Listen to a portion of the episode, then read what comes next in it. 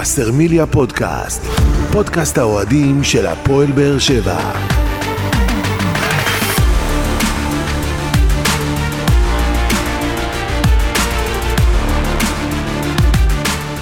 שלום לכם וברוכים הבאים לבשרמיליה פודקאסט. פרק 61 בסדרת פודקאסטים שמלווה את הפועל באר שבע לאורך העונה ותנסה להתמקד בנושאים שאתם, אוהדי הקבוצה, תעלו בפנינו בפלטפורמות השונות.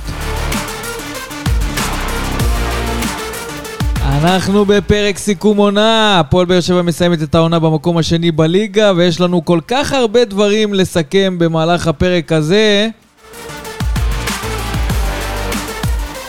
לפני הכל, בואו נציג את החברים שלנו כאן בפאנל. שלום גדעון אסולין. אהלן, אהלן, ערב טוב. ערב מצוין, שלום עוזי ניסים ישראל היום. אהלן, ערב טוב. ערב מעולה, ככה דפדפנו בינינו לבין עצמנו בפרקים שעשינו במהלך העונה, וכל כך הרבה מרואיינים, כל כך הרבה שחקנים שעלו כאן, גם אה, אלונה ברקת, גם אלניב ברדה, כל כך הרבה דברים שהספקנו לעשות במהלך העונה הזו, ואנחנו חיינו את הפועל באר שבע מפרק לפרק, ועברנו על כל הדברים ככה. עונה ארוכה, כן, ארוכה, עברנו לנו כל כולנו כך כבר להירדם, דברים. לישון. כן, עברנו כל כך הרבה דברים אה, משמעותיים העונה אה, בהפועל באר שבע, ואנחנו נשתדל אה, ונרצה גם לסכם את אה, כל האירועים שקרו כאן, כשבסופו של דבר הפועל באר שבע מסיימת את העונה במקום השני בליגה, כשהיא נתנה פייט למכבי חיפה כמעט עד לשריקה האחרונה של, ה, אה, של סיום העונה. אה, ויש דברים שאפשר לקחת אה, לגבי העונות הבאות, דברים שאפשר להיות מרוצים מהם, דברים שפחות. חופשי, המון אנחנו דברים. נתעסק גם במה שטוב, גם במה שעבד פחות טוב. אה, וכן, אנחנו נשתדל גם לתת את הבמה לאוהדי הפועל באר שבע, שעשו הצבעות גם לפני תחילת העונה ובחרו את המצטיינים שלהם, וגם אחרי אה, סיום העונה, נשווה ככה בין לבין בכל ההצבעות שעשיתם בטלגרם של וסרמיליה, שחשוב לציין, חוגג 11,000 אה, עוקבים, אז מי שעדיין לא עוקב אחרי הטלגרם של וסרמיליה, לא יודע איפה אתם חיים, אבל העתיד הוא שם, אז כנסו, תתעדכנו. זה, זה הזמן הנכון והמתאים לעשות את זה. טוב, מקום שני, הפועל באר שבע אה, מצליחה לעשות את זה אחרי ניצחון על אה, מכבי נתניה באיצטדיון טוטו טרנר, אה, עם רבע יציא הדרומי, רובם ככולם מעוטף עזה, עם תוספת של נשים ביציא הדרומי שנתנו הדור הבא של העידוד. כן, נתנו הדור עבודה, הבא. עבודה לא רעה בכלל. ב- חביבי, בלי חולצות, כן. בלי תופים שם, הם אלתרו כל מיני טיפופים, אבל היה יפה. וסגל של אה, אליניב ברדה, שנתן במה ככה גם אה, לשחקני בית אה, צעירים, וראינו את ההופעה של איתי חזות. נתעסק בהכל, אבל בואו נתעסק קודם כל בעונה של הפועל באר שבע בליגת העל בכדורגל, שמסתיימת במקום השני אה, בליגה. השגנו את זה במחזור האחרון, הבטחנו את זה מול מכבי נתניה כאמור. אה, ואם נסתכל לפני פתיחת העונה, כשראינו את הסגלים גם של מכבי חיפה, גם של מכבי תל אביב, לא הרבה אוהדים של הפועל באר שבע חשבו שהפועל באר שבע בהחלט יכולה לקחת את האליפות, היה שם איזשהו סימן שאלה. גם מקום שני היה סימן שאלה ביחס לסגלים האחרים, ראינו את זה גם בהצבעות כאוהדי הפועל באר שבע. בתחילת העונה, על פי הסקר שעלה בטלגרם של וסרמיליה, חשבו, הרוב חשב שהפועל באר שבע תסיים במקום השלישי, אז עשינו את המקום השני, לא היינו רחוקים גם מהמקום הראשון. אתה יכול להגיד שזה לא באמת הייתה, זה לא באמת היה פייט, זה לא היה מלחמה כמו, כמו שאנחנו אה, מנסים לצייר את זה, אבל בסוף הפועל באר שבע לא הייתה רחוקה מלעשות את זה, היו לנו כל כך הרבה אה, פספוסים ברגעים קריטיים, גם ההפסדים האלה מול מכבי חיפה בראש בראש, כשהיינו יותר טובים מהם לא פעם ולא פעמיים, ולא ידענו לנצח שם גם הפתיחה הפחות טובה באיצטדיון טרנר, אם אתם זוכרים, 5 מ-15 נקודות. גם שם תחילת עונה פחות טובה של הפועל באר שבע, אבל הצלחנו להתאושש לקראת הסיבוב השני.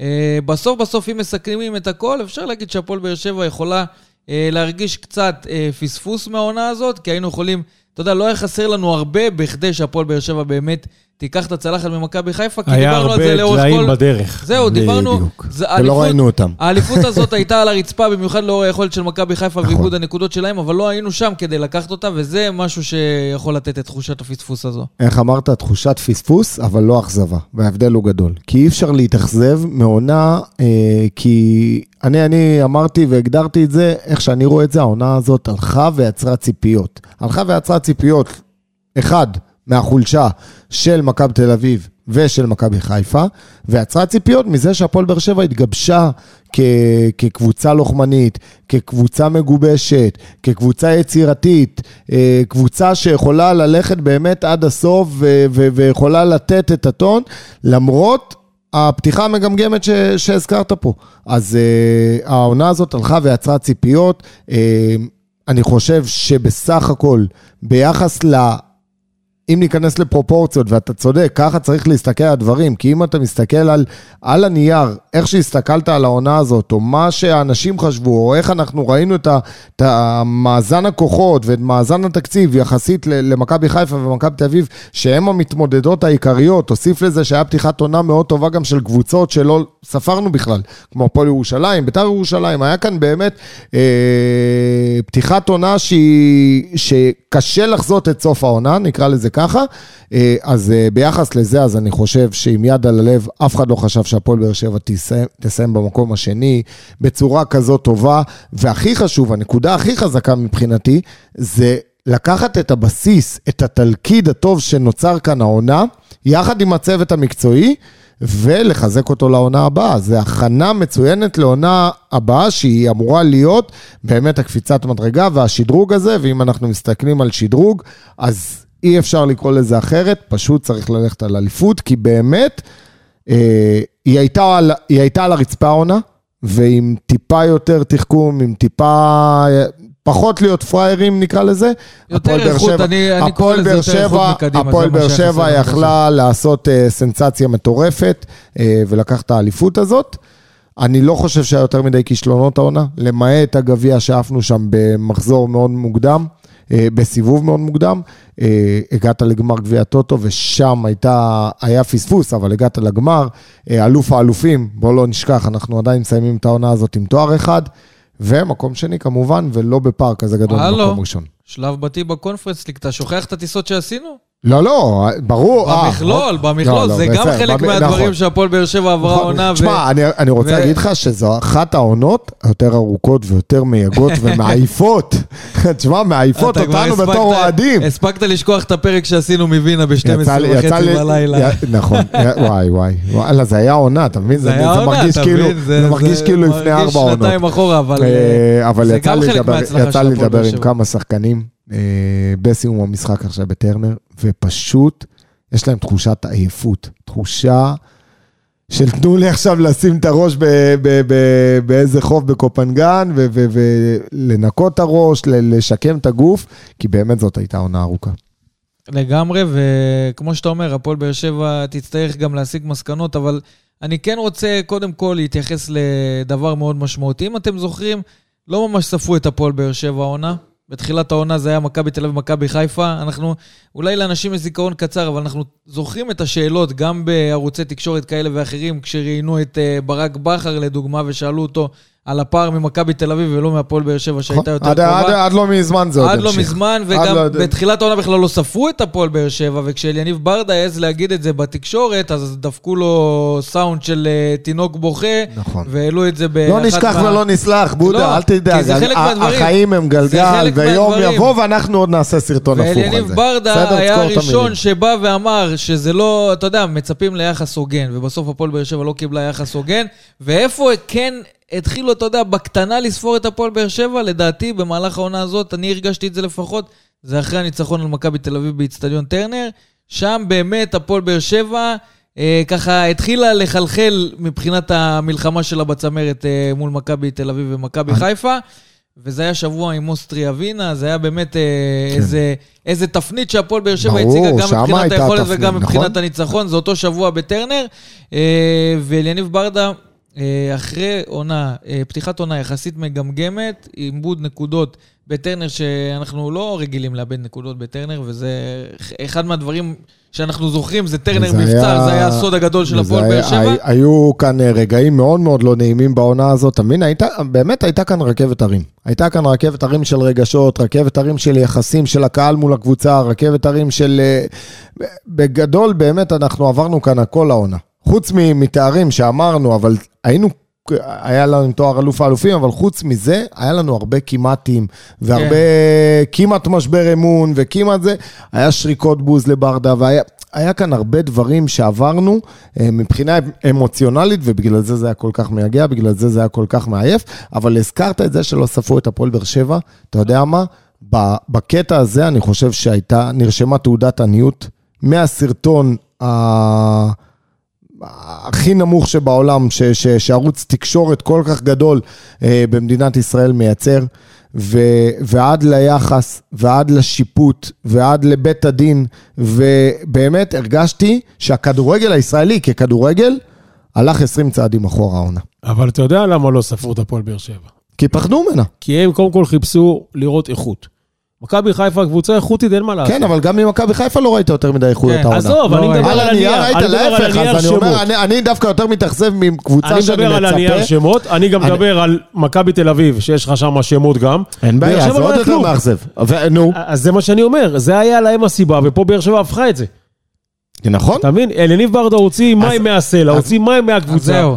אנחנו מדברים מה פה... שאתה אומר, מה לא מה שלא במוח, או לא מה שלא על הדשא, בוא ננצח אותו מעבר בדיוק, לכותלי נצח את- יפה, האצטדיון. בתחבולות, תעשה לך נכון, מלחמות. ויש כאן, אה, צריך להגיד את ה... לקרוא לילד בשמו, יש כאן הרבה ערוצי תקשורת והרבה גופים חזקים, שמה לעשות, הם טוב, ירוקים בדם בוא- וצהובים. בוא הם נתקדם, תמיד חיפשו בוא את נתקדם. המאבקים הסקסיים, כן, מכבי חיפה, ו- מכבי תל אביב, זהבי. תוסיף לזה, תוסיף שירית, לזה כל את האובר. נכון, נחמדות.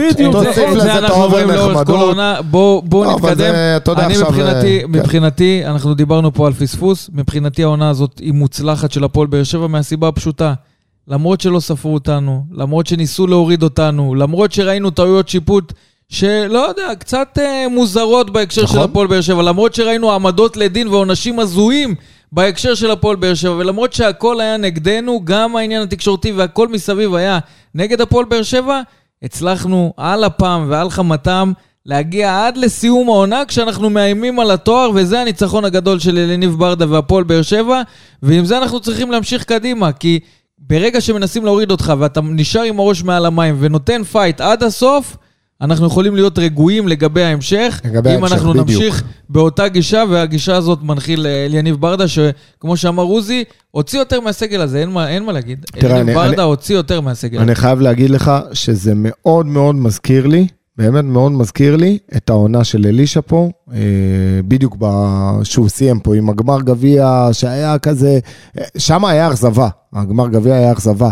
אבל התלכיד, החדר הלבשה המגובש הזה, אז זה שהגעת למצב שאתה אומר, בניתי כאן פרויקט טוב, בוא ניתן בנגיעות, בוא ניגע בחיזוקים הנכונים, ו- ו- ואנחנו שם. כי אין מה לעשות, אי אפשר לנתק את, ה- את העובדות שמכבי חיפה עוברת שינוי מאוד משמעותי. בסדר, הצוות המקצועי שלה התפרק. אה, נכון, הם עדיין אה, סגל טוב, אבל הניסוי כלים הזה עכשיו עם, אה, עם אה, מסיידגו, לא יודעים לאן זה יתפתח. צריך לנצל... פחות אמור לעניין אותנו. אמור ב- מאוד לעניין אותנו, אני- אמור אני- מאוד, אתה יודע אמור למה? מאוד לעניין אותנו, כי זה מאוד. הזדמנות, הזדמנויות צריך לנצל בחיים. ויש לך הזדמנות פה, כי אתה, הפוזיציה שלך כרגע, עזוב תקציב כרגע, הפוזיציה שלך היא הכי טובה מבין השלוש הגדולות. כי זו קבוצה שנאבקת איתך על כל התארים. נכון? וגם מכבי תל אביב, עם כל מה שהיא עוברת, וכל... עכשיו זה, מה, מה, הם יעשו? בסוף, חריש, בסוף, חריש עמוק גדעון, בסגל? בסוף אתה צריך לעשות את העבודה בצורה הכי טובה שיש. עוד פעם. ויש להפועל. באר שבע לא מעט, אתה, בוא, בוא, בוא, בוא נדבר אבל- על הדברים אבל- כמו לא, שהם, אבל זה- כדי שלא נשב פה בעונה הבאה, ושוב נגיד, איי, האליפות הייתה על הרצפה, ואיזה אבל אתה פספוס. לא מבין, אנחנו אומרים את אותו דבר, צריך אני לתקן רק... את אני הדברים רק... שעבדו פחות טוב בהפועל באר אתה שבע לא העונה, ולא לזלזל, או את- להגיד, לא ילך למכבי חיפה, אני אמרתי לזלזל, בגלל הניסוי לא, שהם עושים עם לא, דקו, לא, לא לא, ילך לא, למכבי לא, תל לא, אביב בגלל את הדברים המאמן. לא, אל לא. תסתכל על זה ככה, יהיה לא, להפועל אני באר אגיד שבע לך עוד. פעם, אני אגיד לך, מה דיברנו עכשיו? דיברנו מקודם, פרופורציות ביחס למה שציפינו בעונה הקודמת, לבין איפה שסיימנו, נכון? ואמרנו, בואנה חבר'ה, אין ממה להתאכזב, לא לא היה כאן שום פספוס, זה מה שאמרת והסכמנו. אותו דבר, על אותו משקל, אני אומר להפך. אם אתה שואל אותי עכשיו מה אני מצפה שהפועל באר שבע תעשה, אז אמרתי את זה בת- בתחילת דבריי, אני מצפה שהפועל באר שבע תעשה את השדרוג הקטן הזה. השדרוג הקטן הזה זה מקום אחד למעלה. ואיך עושים את זה? נוגעים בנקודות הנכונות, וצריך לדעת לחזק, וצ... והיה צריך לדעת לעשות שיעורי בית, אני מקווה מאוד שעשו מאחורי הקלעים, כי אם לא, זה קצת פחות משחק לטובתנו. מסכים איתך, אבל uh, לפני שנמשיך לסכם, בוא נדבר קצת על המשחק האחרון של הפועל באר שבע מול מכבי נתניה. לא נסכם אותו יותר מדי, כי זה היה משחק, אתה יודע, משחק אחרון, אבל היו כמה אירועים שכן צריך להתייחס אליהם. קודם כל, ההופעה האחרונה של איתי שכטר במדעי הפועל באר שבע, מיד אחרי המשחק הזה הוא גם נפרד uh, מהמועדון, ולא רק נפרד שלו. ו... Uh, של אני, מי אני עוד? חייב לפרגן לו. מרטינש. אה, בסדר, אבל אה, אתה יודע. המשחק האחרון של מרטין שהיה צריך להיות אשדוד בגביע. לא משנה, אבל אמרת משחק אחרון, אז הוא שיחק, אז הוא שיחק, קרה נכון? שהשתמשו גדול. בו בגלל המצב. אבל אה, אה. לפחות מבחינת אה, איתי שכטר, אני כן רוצה לפרגן לו, כי בסוף בא שחקן שעולה להופעה האחרונה שלו בהפועל באר שבע, שאתה יודע, מחר הוא לא פה, לא אמור לעניין אותו מה מצטיין על יקרה המגרש, פה. אפשר לא, זה. לא איתי שכטר, איתי שכטר מקצוען. והמצטיין על המגרש, והיה. מספר אחת שם, וראית את הכדורים שהוא חילק לשגיב יחזקאל, וראית עד כמה הוא פעיל, וראית עד כמה הוא מעורב בחלק ההתקפי של הפועל באר נכון. שבע במשחק הזה. ועל הגישה הזאת של איתי שכטר, על כל מה שהוא הביא איתו לחדר ההלבשה, על זה ששמענו דברים בסיום המשחק מאליניב שיחה ברדה, בהפתעה. ש- ששמענו מאליניב ברדה דברים אה, מאוד מאוד אה, מפרגנים לאיתי שכטר על כל העזרה הזאת שהוא קיבל ממנו בחדר הלבשה והיה סוג של שותף שלו שם. הביא איתו כל כך הרבה מעבר להפועל באר שבע, ולראות את הגישה שלו כשהוא עולה לכר הדשא. והרגשנו את זה לא, לא רק במשחק האחרון, בכל משחק משחק שכטר עלה, ובכל דקה גם אם זה. לחמש דקות, גם אם זה נכון. לעשר דקות וגם אם הוא פתח בהרכב, הרגשת את האש הזאת, הרגשת שחקן שבא ונותן מעצמו 200 אחוז, ומאיר גם את השחקנים שלידו, זה שחקן שחי את ניחוחות הכדורגל, אחד כזה ש... שחי את הדשא, אין- מרגיש, את הקהל. יודע לתת מעצמו ולהעיר את כולם סביבו, ואני מאוד אהבתי את ההופעה האחרונה שלו כאן, ואת איך שהוא נפרד מהפועל באר שבע, וזה מאוד, גם אחד מאוד. מהשחקנים, אמנם יצא לנו לדבר ואמרנו לא עשה יותר מדי אה, הוא מבחינה עשה המון, מקצועית, הוא עשה. המון, הוא עשה המון. זה שחקן שמגבה, שחקן שמחבר, שחקן שמביא את הרוח, בגלל שזה מצרך כל כך נדיר, במיוחד בכדורגל של היום, שהכל זה כסף ופחות נשמה, ושחקן שהיום בפוסט כל כך מרגש, מודה לבורא עולם שהוא הפגיש אותו עם הכדור. אתה מבין כאילו איזה תשוקה, יש לו תשוקה אינסופית, וזה מה שכולם אומרים, ואתה רואה שיש קונצנזוס לגבי איתי שכטר, ואתה יודע מה? והכי קשה לקבל את הקונצנזוס הזה, בגלל שהוא, כל מקום שהוא מגיע, הקבוצה היריבה אמורה לשנוא אותו, והוא גורם לאיזה שנאה, הוא גורם לאיזה התססה, והוא גורם, אבל עדיין זה שחקן שיש לגביו איזה תמימות דעים, ואהבה כזאת שהיא באמת לא רואים אותה לגבי כל שחקן. אה, יש לו איזה השראה לגבי כל השחקנים הצעירים, אה, אחד כמו ברדה, אתה רואה איך הוא מדבר עליו, אחת כמו אלונה, איך, איך היא מדברת עליו, יודעים להעריך את האיכות הזאת. מעבר למה שיש לו. דבר. חד משמעית, מעבר למה שיש לו בכדורגל. אתה יודע, היו לנו הרבה שחקנים שהם טובים, שהם אנשים טובים, שהם עם איזה פאסון. אבל איתי שכטר זה באמת אחד יחיד ומיוחד. אני חייב להגיד לך שכמה שכביכול, אה, למרות שאמרתי את זה, שאני חושב שהרבה, הזכייה בגביע בעונה הקודמת, הרבה בזכותו, הרבה בזכות מה שהוא הביא לחדר הלבשה, הרבה בזכות זאת, זה שהוא הביא את הווינריות להפועל באר שבע, את המכביזם הזה, את הרצון לנצח כל דבר, את הרצון תמיד להיות הכי טוב, לשאוף הכי טוב, ואני אומר את זה שהרבה... הזכייה בגביע של העונה הקודמת היא הרבה בזכות איתי שכטר, בזכות הרוח שהוא הביא, בזכות המכביזם שהוא הביא לכאן, הרצון לנצח כל דבר, אה, זה איתי שכטר. מהתקופת, אה, מהפנדל של, של מיכה שהוא הכתיב, והוא בא והרים אותו עוד, שעפנו שמה, ו- ועד לגמר גביע, אה. כל הקבוצה עברה תהליך בזכות איתי שכטר. ולמרות שעוד פעם, הוא לא הביע חותם והוא הגיע בגיל מאוד מאוחר ותמיד היה כזה מחליף ומשחקים שלמים שהוא, שהוא בכלל לא, לא, לא נכנס אפילו, עדיין מרגיש לי עצוב ומרגיש לי ש, ש, שנפרדנו משחקן גדול. אתה מבין? כאילו, זה לא קורה עם כל שחקן. שחקנים באים, הולכים, אתה אומר שחקן גדול? שחקן שנגע ברגש. אני רוצה לחדד את זה ולומר בן אדם גדול. כן. ואני מאוד אוהב אנשים, ואנשים שאתה יודע, במעמד מסוים, חשוב להיות בן אדם. קודם כל, זה הכי חשוב, לא משנה איזה מעמד אתה, אם אתה שחקן, אם אתה סלב, אם אתה... לא משנה מה. ואחד הדברים שאני לוקח מאיתי שכטר בעונה הזו, הפועל באר שבע יצא למשחק חוץ בלך פוזנן ביום כיפור. עשו שם אה, תפילות יחד עם אוהדים שנסעו איתם, וכשחזרו לארץ, לקראת יום שישי זה היה, איתי שכטר לוקח את אחד החזנים שהגיע עם הקבוצה, ומארח אותו שבת בבית כשהבין שהוא לא יספיק להגיע מדהים. אה, לעשות שבת. אה, אה, בבית שלו, ואיתי שכטר מארח אותו שם כיד המלך, אז זה קודם כל בן אדם, וזה אחד מהדברים שהרווחנו מאיתי שכטר, והדמות הזאת שהוא היה כאן, וכל כך הרבה דברים טובים שהם סוג של מודל לחיקוי שנתנו לשאר השחקנים, זה אחד הדברים והנקודות הטובות שאני לוקח מאיתי שכטר, ואם אנחנו ראינו את זה כלפי חוץ, פה ושם, אז אני, כנראה שבפנים ראינו את זה בעוצמות הרבה, הרבה יותר גבוהות, את ההשפעה של אה, איתי שכטר על הסגל הזה של הפועל באר שבע ועל השחקנים שלצידו. אה, בוא, בוא, בוא, גם- נס, בוא אנחנו- נסכם את זה שאני לא זוכר מתי כל השחקנים, כל סגל השחקנים הריץ שחקן שהוא לכאורה שחקן ספסל. כן, על- על- וראינו את כל השחקנים ומעריצים נפרדים אותו, ממנו, ו...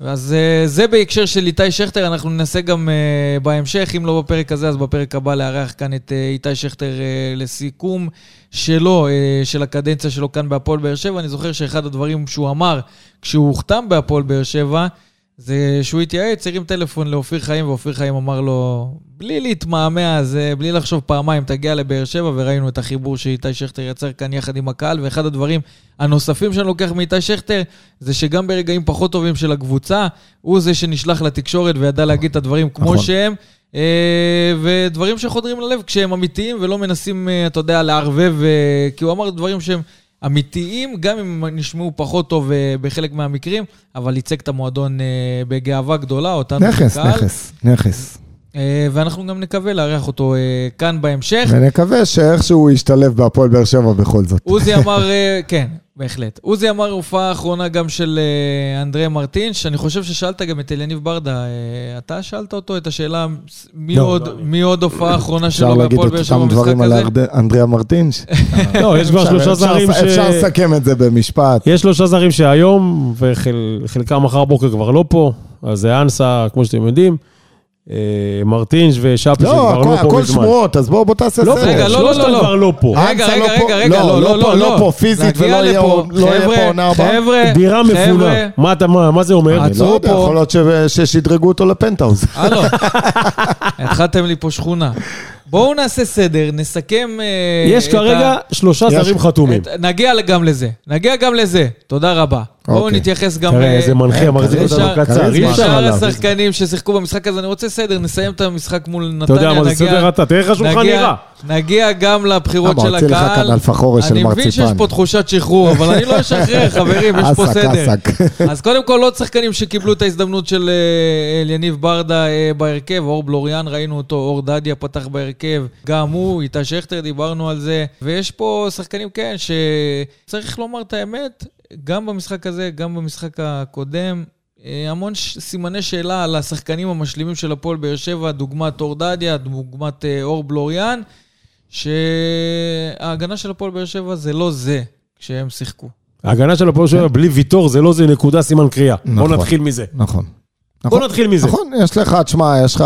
וזה- זה, לא, ופה לא, הבעיה. אבל אני מבין מה הוא אומר, כי עדיין צריך- כשיש לך את בררו וטיבי, או בררו ואבו עביד, אז זה לא נראה ככה, זה לא נראה כזאת. בסדר, אבל בעיקר ש... למרות, למרות שאני חייב לציין וקצת לסייג מהדברים שלך, אני חושב שאיפשהו דדיה דווקא במשחק הזה עשה, אה, קודם כל הם שיחקו כשלושה בלמים, שאני לא זוכר מתי הם שיחקו ביחד שלושת הבלמים האלה, אה, ככה שזה מצריך תיאום ומצריך איזה למידה, ו- ו- ויכל להיות הרבה יותר גרוע וזה, אז אני חושב שבסוף הפועל באר שבע אה, שמרה על אה, שער נקי, ו- ו- ואור דדיה כאן אה, סגר לא מעט את את ה- את הוואמאסי. אז ככה שאם אני מסתכל על המשחק הזה, אני חושב שגם הוא, גם לוריאן, עוד איפשהו היו סבירים. נכון, זה לא הגנה שאתה יכול עכשיו אה, לבוא ולרוץ איתה בעונה הבאה. ראינו משחק אחד אחורה, מכבי תל אביב. נכון. זה. לא, נכון. שם כל שמה. הקבוצה הייתה קטסטרופה, לא רק ההגנה. גם. כן, כן, אבל, אבל עוד פעם, זה, זה לא הרמה, זה מה שאני כן. אני, אני מסכים איתך, זה לא הרמה שאליה לא אנחנו שואפים. וכנראה שליניב ברדה גם יסיק מסקנות בקטע הזה, כי הוא גם לא אהב את איך שההגנה של הפועל באר שבע נראתה. בשני המשחקים שמענו אותו גם רותח על שגיב יחזקאל, שמענו את זה במסיבת העיתונאים. נגד מכבי תל אביב. כן, והוא אה, רצה להפריד את שגיב יחזקאל מאור דדיה, אבל בסוף יש ביקורות, והביקורות צריכות אה, להיות אה, אמיתיות, ואליניב ברדה אומר את זה גם בפרהסיה, במסיבות העיתונאים, כש, כשזה קורה, והוא יסיק את המסקנות בהקשר הזה. בואו נתקדם הלאה בהרכב של הפועל באר שבע. ראינו את אה, רועי גורדנה, שמעריך את החוזה שלו אה, לשתי עונות אה, נוספות. במדעי הפועל באר שבע, שזה משהו שחיכינו לו, הוא גם אמר את זה נכון. כאן באחד הפרקים. ויותר מעניין זה, שלושה שחקנים, שחקני בית של הפועל באר שבע, ששותפו במשחק הזה, גם רועי ממן, גם אמיר גנח, שנכנס בדקה ה-63. שעליו נתעכב. כן, ואיתי חזות, הבן של... כן, איתי חזות עוד 16 פעם, איתי חזות. זה היה מרגש. אה, של- לי אישית, אני חייב לציין, אימנתי את הילד הזה בכיתה א', והוא לא השתנה הרבה. אולי גבה באיזה 20-30 סנטים. אבל לא, באמת, אני אומר לך, נראה כמעט אותו דבר, תמיד הוא היה כישרוני. הוא חייב להתפתח, אה, אמר כן, את זה גם אמר את זה ברדה גם ברדה. אבל תשמע, אמיר גנח, אה, לא זכור לי מתי, אה, וגם הגדולים שביניהם, אה, שחקני נוער, באו וקיבלו חצאי הזדמנויות, גם מול מכבי תל אביב, בכמה דקות שהוא קיבל, וגם כאן, שהוא קיבל כבר כמעט חצי שעה, לבוא בכזאת התלהבות, בכזה ביטחון, ופשוט לשרוף את הדשא ולהיות מספר אחת על המגרש. אתה יודע מה צריך להיות שנה הבאה? שגנח יהיה פרויקט אישי של ברדה ומליקסון, שהוא יהיה בסגל. מעכשיו הוא יהיה בסגל, מחנה אימונים, הכל. ייתנו לו יותר דקות, ייתנו לו יותר להיות משמעותי, ונרוויח אותו מגיל כזה. לא לקחת אותו עכשיו, כי עכשיו הוא הרי התגייס או משהו כזה, לקחת אותו עכשיו לאיזה, להשאיל אותו לא, לא, לאיזה אני לא קבוצה בעד כזו או אחרת. אני גם לא בעד השאלה. להשאיר אותו, לקחת אותו כפרויקט אישי של שניהם, והם יודעים שהם, שהם רוצים פרויקט, הם יודעים לעשות, תראה ערך יחזקאל, נכון? פרויקט אישי שלהם, איתך. ואנחנו נרוויח אותו. מסכים איתך. נרוויח אותו אני- מעכשיו. אני חושב... אה, כי אם אתה, אם אתה תוציא אותו לשנת השאלה, אתה תאבד אותו. תראה, אני אומר בסוף, יש דברים שאי אפשר לקחת לשחקן, והביטחון שהוא הפגין, וההתלהבות שהוא והחוצפה הפגין, שלו, החוצפה והחוצפה החיובית בדיוק, שלו. לקחת בעיטות, ולנסות לסחוט פנדל פעם אחת, ובפעם השנייה להצליח, זה לא... לא מה זה לא לנסות? לדעתי הפנדל גם בפעם לא, גם, הראשונה. לא, עזוב, גם בפעם, אני אומר, אבל הוא אחר. מגיע לפוזיציות האלה, כי, כי שחקן, באופן טבעי, שחקן אה, נוער קודם שעולה כל, למשחק, קודם הוא כל- נלחץ, קבל כדור, שחרר אותו מהר, הוא בכלל הוא בורח מהכדור, זה, זה, זה, קודם זה רוב כל, זה השחקנים. שחקן שקיבל את ההזדמנות גם במשחק הקודם וגם במשחק הזה, ואתה רואה מהרגע שהוא דרך על נכון, קר הדשא, אמרתי, עלה לטרוף ביטחון את הדשא. כאילו הוא כבר עם קריירה זה של מה עשר שאנחנו שנים אומרים, אחריו. שצריך להמשיך את זה, למנף את זה. והדבר הכי משמעותי מבחינתי זה הווירטואוזיות. כי נכון. בקלות הוא היה יכול, כמו שאתה אומר, להתחבא, לתת את הפס הקליל הזה, ללכת אחורה, זה שחקן צעיר בסוף, זה הזדמנויות הלחץ ראשונות שהוא שהוא מקבל. ו- אבל זה שהוא לוקח כדור ועושה קרקס מול שחקני מכבי נתניה, ועובר שם שחקנים כמו מים, ובסוף גם נותן את המסירה החכמה, זאת אומרת, נכון, לא מדובר פה נכון. באיזה לא, שחקן לא, שהולך לא, עם לא, ראש לא. בקיר, ועושה את הדריבל שלו והופך להיות אגואיסט. ואת- ואתה יודע- ראינו את הריצה שלו שם, שהוא עובר איזה שחקן או שניים של מכבי נתניה, וגם נותן את המסירה כמו אתה שצריך. יודע מה, ואני הייתי לוקח את החצי שעה, באמת, אני לא צוחק, לוקח את החצי שעה הזאת של גנח, וכל פעם שברדה, כי הוא הרי מעביר את המסרים האלה לאורך כל העונה, חבר'ה, הרכבת נוסעת, מי שלא ייקח, לא ייקח, הוא מדבר על שחקנים הרבה יותר בכירים מגנח, ושחקנים שהיו בנבחרת, ושחקנים שבאו מחו"ל, ושלא ידעו לנצל את ההזדמנות. ככה אני רוצה שתטרפו את הדשא. כמו שהילד הזה עלה, ככה, זה מה שאני מצפה. מי שלא ייתן לי את התפוקה הזאתי, ואני לא מדבר על שערים ו- ו- ומספרים, אבל את ההתלהבות והרצון והגישה, ככה אני רוצה בדיוק. ואני הייתי נותן לו- לבעוט את הפנדל. אתה יודע מה? בשביל- זהו, אני רוצה, רצה. רגע, רגע, אני רוצה, רגע, רצה. מה אתם ראיתם? כי אני ראיתי משהו אחר ספורי מהדשא. ספורי רצה לתת לו, הוא לא רצה לקחת, זה מה שאני אה, ראיתי. באמת? אני לא יודע. זה אני- מה אני- שאתה אני ראית? רק זה מה ראיתי- שאני אני ראיתי? אני- אתה אני- למטה, אני לא יודע מה אתה אני ראיתי ראית. משהו אחר. אני ראיתי את אה, רמזי ספורי לוקח את הכדור, שם אותו בבטן. נכון. ראינו את זה, מ- בזמן שהשופט רואה את המהלך בVAR. בזמן הזה ניגשו לרמזי ספורי שני שחקנים, אני לא אנקב בשמות. שרצו לבעוט. רצו לבעוט, התחננו. אליניב ברדה אמר להם, חברים, רמזי ספורי בועט, הוא לקח את הכדור בבטן, אני לא יכול, לא יכול עליו. הוא עיוות. הוא מגיעים לאזור של הבעיטה. שני השחקנים האלה ממשיכים לשבת מה על זה רמזי. קרצייה, עלוקה. אחד מהם כבר פרש, השני יושב עליו, אני לא אנקוב בשמות, כולם יודעים, ואני לא רוצה לצאת פה אחד ששורף שחקנים. שרפת כבר. אני לא רוצה לשרוף, מי שראה ראה. אה, לא ורמזי ספורי, רגע. לפני שהוא מניח את הכדור, רוצה לתת את הכדור לאמיר גנח. נכון, ואמיר אומר, "אני לא מגיע- רוצה". לא, לא, לא, הוא כבר מגיע לתת את הכדור לאמיר גנח, ואחד השחקנים שממש לא עזב, אמר לא הגיוני שתיתן לגנח ולא אני. אתה מבין? וזה מה שקרה בסוף שרמזי ספורי אה. לקח את הכדור ובעט ועשה את זה בסטייל יפה, עשה פננקה. סיים את העונה על. הפינאלה של הפינאלה, מה שנקרא. יצא לי לדבר איתו קצת, הוא אומר לי, תשמע, החמצתי המון במשחק הזה, הייתי חייב לסיים את העונה בצ'יפ כזה. כן, אז, אה, חשוב להגיד שכל מה שכן, שכל הקהל, מה שתיארתי פה הקהל- זה לכאורה, זה מה שאני אז הבנתי אני יכול להגיד. לכם מהראייה שלי, אני ישבתי בכלל במזרחי במשחק, והקהל צעק, תנו לגנח לבעוט את כולם. צעקו, לא רק המזרחי. אז, אה, וזה מדהים, וזה מדהים, וזה מראה שכאילו, אתה יודע, עבר ממבט ראשון, וזה פוזיציה, נכנס התחלה, בדקה- התחלה מצוינת נכנס לשחקן בדקה הזה. ה-63, שימו לב למעט הדקות שהוא במגרש, והוא שני בקבוצה בדריבלים, וכולם מוצלחים. ארבעה דריבלים, ארבעה דריבלים מוצלחים, אה, וזה בא לידי ביטוי גם ביופי שראינו אותו מכניס אה, למשחק של הפועל באר שבע. אמרנו איתי שכטר, אז בוא נגיד שגם מבחינת מספרים, מוביל בכידורים בהפועל באר שבע, מוביל במאבקים בהפועל באר שבע, מספר אחת על המגרש בשתי הקטגוריות האלה, אה, ומקום שני באיומים לשער. ואתה יודע מה אני שם לב עכשיו? ההוא שפורש וההוא שמתחיל. שניהם מצטיינים ושניהם רצו יותר מכולם על הדשא. נכון, לגמרי, לגמרי, והפועל באר שבע יכולה אה, ככה לסיים את העונה בצורה מתוקה מבחינתה, עשתה את העבודה שלה.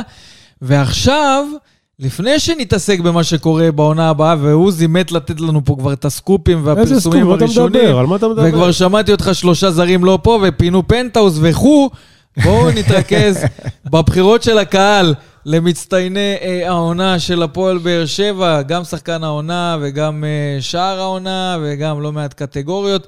אבל לפני שנעשה את זה, בואו אה, נזכיר לכם, אוהדי הפועל באר שבע, שבתחילת העונה אמרנו שאנחנו נשאל אתכם אה, שאלות לגבי המצטיינים של הפועל באר שבע. אמרנו שנעשה את זה מראש.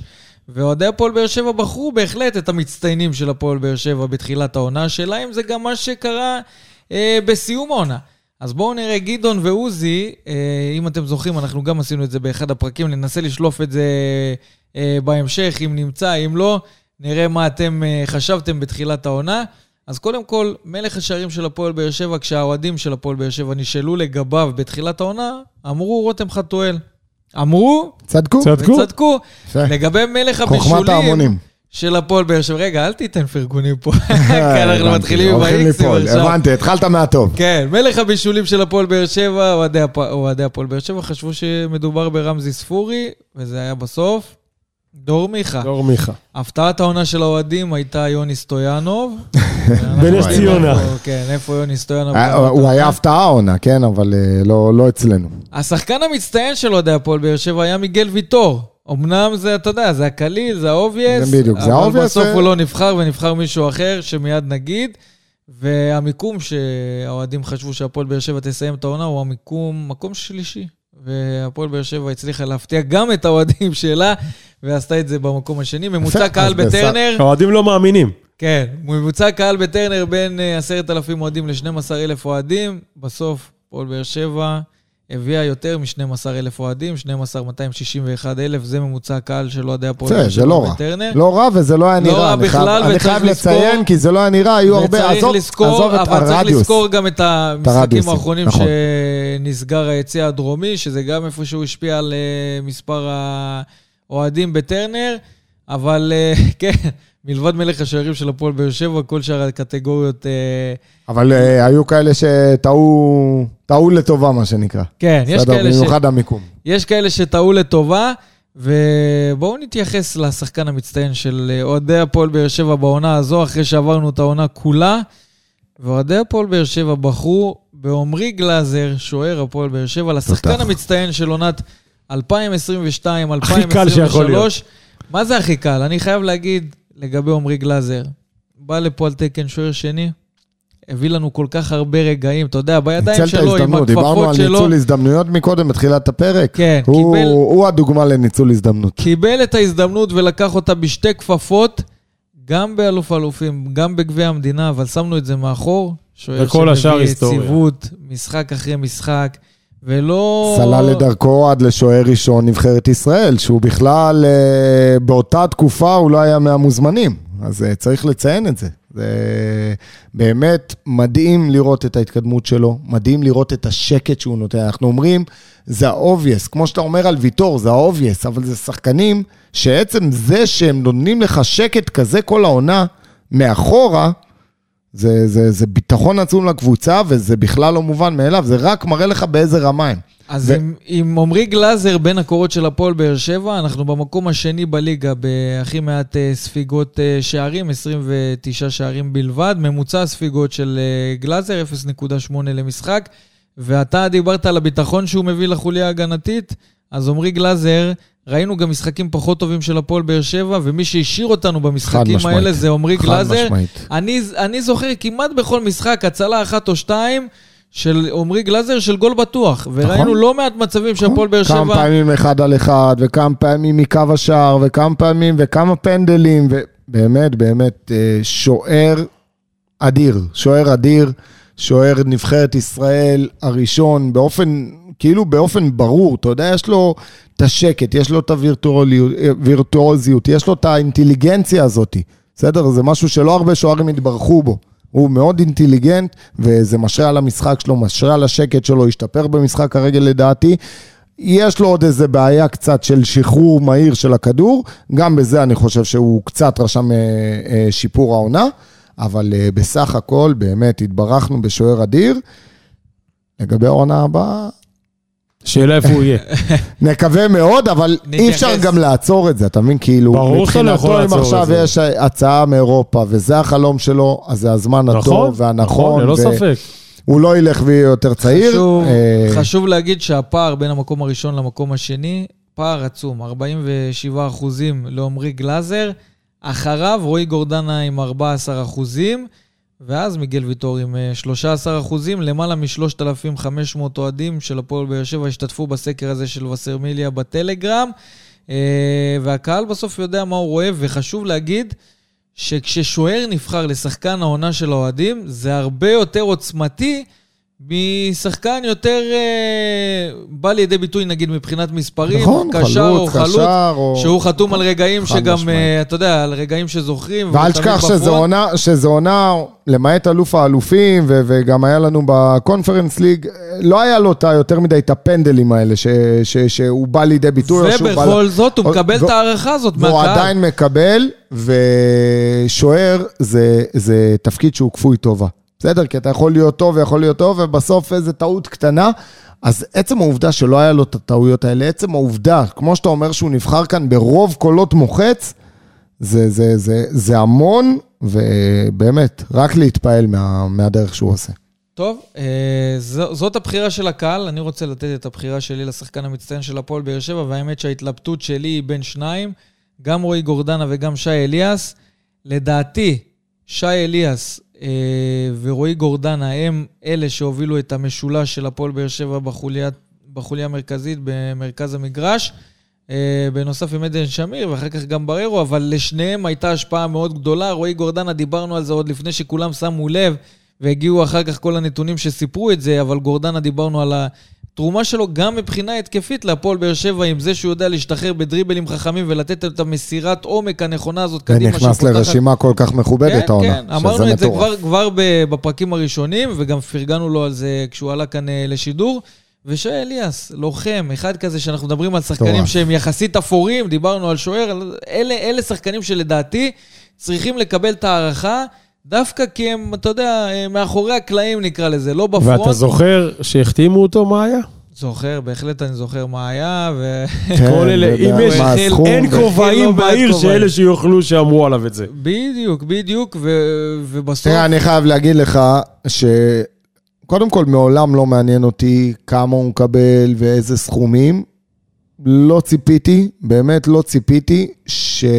שנזכה לכזה גלדיאטור. כאילו, ראיתי אותו בעונה הקודמת, לא התעמקתי בו יותר מדי, אבל אתה יודע, חשבתי שכמו אבל היה לו, שמדברים... כבר אז היה לו את כן, הסימנים. היה לו, היה לו את הנתונים, והיה מי. שעקב. אגב, אנחנו מבקרים...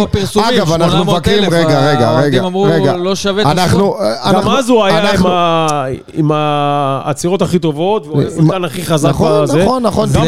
ו- בהחתמה שלו, הדבר אולי בפעם היחידה שראינו בהודעת ההחתמה שלו מבחינת הפועל באר שבע, זה שצירפו שם גם את הנתונים הסטטיסטיים נכון. שלו. אבל אני נכון? חייב... אני לדעתי חייב... לצ- בעקבות הביקורות, אבל באו... בדיוק. הסטטיסטיקה לא, לא על בסוף- זה. לא על זה. אני, אומר, אנחנו מבקרים כל הזמן, ובצדק, את מערך הסקאוטינג של הקבוצה. במקרה של אליאס, צריך להוריד את הכובע. צריך להגיד, נעשתה כאן עבודה כי הם הסתכלו על נתונים. נתונים יבשים שאולי אחרים חיפשו יותר את השחקן הבולט, השחקן הדומיננטי, שלאו דווקא עומד איתו בנתונים. והפועל באר שבע הביאה שחקן של נתונים. שחקן ש... עוד פעם, אני אומר לך, בתור צופה כדורגל, אתה יודע, הכי... אה, לא, אבל לא, שלא גדעון, גדעון, מתעמק. מע- מערך סקאוטינג לא צריך להביא לך שחקן טוב מהארץ.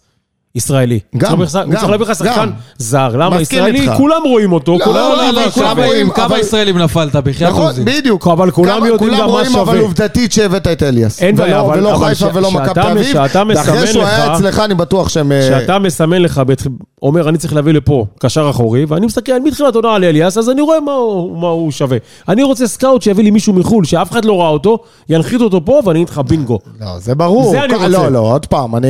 שלא, שלא יעופו על עצמם, זה שעכשיו פרגנתי להם... בדיוק. זה שעכשיו פרגנתי להם נקודתית, צריך לעשות שם חריש עמוק בנושא של הסקאוטינג, זה יפה בסדר. מאוד, על זה אני מדבר. אבל, אבל, אבל אה, לא, אני אומר עוד פעם, אצל אליאס, אני, אני מדבר על עצמי, זה מבחינתי היה שיחוק. באמת שחקן שקודם כל התאים לאופי. התאים. לאופי של הקבוצה, התאים ל-DNA של הקבוצה, התאים לחדר הלבשה, והתאים לשיטה. הביאו שחקן צעיר שיש לו עוד כמה שנים לפניו. רגע, רגע, אני לא הבנתי. אני בחרתי את השחקן המצטיין שלי, אמרתי גורדנה לא, ואליאס, ושניכם. התלבשתם עליו. לאליאס. מה? לא, אנחנו לא. מרימים לו, למה? מה, מרימים לו לא? ומרימים לך על אז רגע, הבחירה. מה הבחירות שלכם? מה אליאס. מה? אליאס? שחקן כן, אליאס. בסדר. אני, אני שם את אליאס, אין ספק אה, אני בכלל. גם לא שם אותו, אני, אני אגיד לך איפה זה אליאס, אני קודם כל מכניס אותו בקטגוריה של התגלית מבחינתי. לא, אין לנו תגלית, יש לנו הפתעה, אבל נגיד את זה אחר כך. הפתעה, נו, מה זה תן לי את הפתעה? המצטיין שלך. המצטיין שלי, אני אלך על גורדנה, התלבטתי בינו לבין גלאזר באמת, אבל, אה, אבל אני לא- גלאזר, לא רוצה גלאזר... ללכלך אותה עד הסוף, אני- אבל בכל היציאה היה לך מישהו אחר. לא ש- לא לא חשוב אז שהוא- רגע, לא, לא, לא, לא, אז אני רוצה, אז אני אחרי זה חשבתי על זה ואני מכניס אותו לתגלית. הוא עושה תיקון אה, אחרון, אני מכניס אותו. לתגלית, כי אני אומר וואלה, אל זה. הפתעה. תן להם פה אז- אז. לחכות אז- לתגלית. אז בוא, בוא, אל תעשה לי שכונה פה, בבקשה. אז, אז ככה, מצטיינים, אני התלבטתי בין גלאזר לאליאס. גלאזר מבחינתי, כמו שאמרת מקודם על אביטו, זה obvious, באמת, אחרי העונה הקודמת, שהוא הגיע לפיק מבחינתי ולנבחרת, והביא לנו שני גביעים במו ידיו, אז אתה יודע, זה היה ברור לי מאליו שהוא יהיה כזה יציב, ושהוא יהיה ביטחון, ושהוא יהיה אה, חוליה חזקה. גורדנה, שהוא התגבר על הפציעה הזאת, ושהוא היה, שהוא לא נספר בתקופה של רוני לוי, ועבר את הפציעה הזאת של הרצועות, והגיע לכאן העונה, לא ידענו איך נקבל אותו. מבחינתי, מי שעיצב את משולש האמצע של הפועל באר שבע, זה רועי גורדנה. מי שהיה המנהיג הבלתי מעורר על המגרש, כי דיברנו על שכטר מקודם, אבל על המגרש, ולאורך כל הזמן, והראה יציבות, זה רועי גורדנה. מי ששדרג את עצמו מבחינת משחק ההתקפה וההגנה, זה רועי גורדנה, ולכן אני הולך על, ה, על היציבות הזאת ועל ה... באמת, הוא השאיר אותי הרבה פעמים חסר מילים אה, העונה, כי, כי זה הרבה, זה הגרסה הכי משודרגת ש, של עצמו. רק נסייג פה, כן? כי אמרנו גורדנה, אמרנו אליאס, אמרנו עמרי גלאזר. זה בקטגוריה של לצד מיגל ויטור, כי מבחינתי מיגל אמרתי, ויטור, ראינו מיגל- את, ה, את מ- האיכויות של תראה, מיגל- הקבוצה. מיגל וגלאזר בלי מבחינתי באמת מיגל הם. ה obvious. באמת, אני אומר לך, הם ה obvious, אז לא הכנסתי אותם, זה, אתה יודע, זה... היה חשוב לי באופן אישי לפרגן פשוט לשניים שפחות אה, נכון, היו מגיעים נכון. לפרונט. אה, זה בעניין של השחקנים המצטיינים של הפועל באר שבע העונה, אמרנו גם את בחירת הקהל וגם את הבחירה שלנו. נתקדם הלאה, הפתעת העונה של אוהדי הפועל באר שבע. אה, לפני שאני אגיד אותה, אולי אתה הצצת בסקר, אז אתה הולך אה, להעתיק. אתה יודע לא, מה, אני אגיד אותה לא, ואז... ואז. לא, לא הצצתי, ידוע, אבל אני לא. יכול להגיד שזה מתחבר למה שאמרת לי מקודם. כי בחרתי בו, אני, אני מדבר על ההפתעה שלי, על התגלית שלי. אה, ללא ספק זה שגיב יחזקאל. אני בחרתי בו בכל היציאה כמ- כמצטיין, אבל אז אמרתי, רגע, אבל בתחילת העונה אני בכלל חשבתי שהוא לא כן, ראוי להיות לא בסגל. חשבת, אומר. לך את האמת, חשבתי ששגיב יחזקאל לא תורם כלום לסגל. ואז בא ברדה ומליקסון, ועשו לו איזה שינוי עמדה, אבל עשו הוא לו לקח... אקזיט, עשו לו אקזיט. שמע, הפכו אבל, אותו אבל למגן מה שהוא ימני, מביא, נכון, יכלו ישראל. להפוך אותו, אבל מה שהוא מביא מעצמו, פתאום אתה רואה חוכמת משחק, ורוגע, ושערים? ובישולים, ודריבלים, ונבחרת ישראל. דווקא מעמדת המגן הימני, התרומה ההתקפית שלו תשמע, מדהים, מה שהוא. לא נתן פה בכל התקופה שלו כשחקן מדהים, אתה קיצוני. פתאום מעמדה שאתה מאוד אה, זקוק לה, אתה לא מתייחס בכלל, כאילו, אתה אומר, יש לי את המגן הימני הכי טוב בארץ. לגמרי, ואתה יודע, אם אנחנו מדברים על הפתעה, מבחינתי זה גם שגיב יחזקאל. כמו שאתה אומר, זה לא רק אז אתה אני הייתי גדעון. מכניס, אמרתי לך, את זה- אליאס שמה, אבל, אה, אבל אני הייתי עדיין זה בשגיב לא רק אתה יחזקאל. גדעון, כי אני אגיד לך למה ההפתעה אצל שגיב יחזקאל היא הרבה יותר גדולה. כי כמו שאתה אומר, זה לא שחקן שבא מבחוץ, כמו אליאס, ואז נו, אתה אומר, זה יכול להיות הצלחה או עונות, הוא כאן כישלון. כבר כמה עונות. זה שחקן שקם מהקבר, צריך לומר את האמת. נכון. אף אחד לא באמת האמין ששגיב יחזקאל יכול לעשות משהו בהפועל באר שבע. חד משמעית. אנשים דיברו על, אה, על זה שהוא, אתה יודע, יש כל מיני הגדרות בקהל של הפועל באר שבע, אבל סתם שוד של אלונה ברקת. זה העניין של אה, שגיב יחזקאל, ככה דיברו עליו אה, ביציע בלא מעט מקרים. ופתאום בא השינוי הזה של העמדה של יניב ברדה ומאור מליקסון עשו, ואתה רואה את שגיב יחזקאל פורח, באמת נותן דברים שאף אחד לא ציפה, וזה, אתה יודע, אין אופציה אחרת לבחור מישהו אחר להפתעת העונה מלבד שגיב יחזקאל, כי זה מישהו שבאמת ראינו פה, היה באמת מאכזב, צריך לומר את האמת, באמת מאכזב, נכון. אנשים חיכו לרגע שהפועל באר שבע תיפרד משגיב יחזקאל, כי נכון. שום תרומה באמת לא ראינו ממנו, ובסוף הוא בא ונותן והופך לאחד השחקנים הכי משמעותיים בסגל של הפועל באר שבע, וכשמדברים על מגן ימני מחליף, שלא נותן פייט לשגיב יחזקאל, זה אומר עד כמה הוא לקח את העמדה הזאת ושדרג אותה בכמה רמות, אה, שזו הפתעה של אה, הפועל באר שבע עונה, ולדעתי שגיב יחזקאל, כמו שאתה אומר, זו גם ההפתעה. השאלה אם יש לעוזי הפתעה אחרת. עוזי, תפתיע אותנו. יחזקאל שגיב. יפה, אחלה הפתעה. אז אה, אנחנו מתיישרים גם עם בחירות הקהל. אה, 41 אחוזים אה, מאוהדי הפועל באר שבע חשבו ששגיב יחזקאל הוא הפתעת העונה. שוב, גם במקרה הזה, למעלה מ-3,500 אוהדים של הפועל באר שבע הצביעו. מיד אחריו שי אליאס עם 30 אחוזים, גדעון, אתה רמזת את זה פה.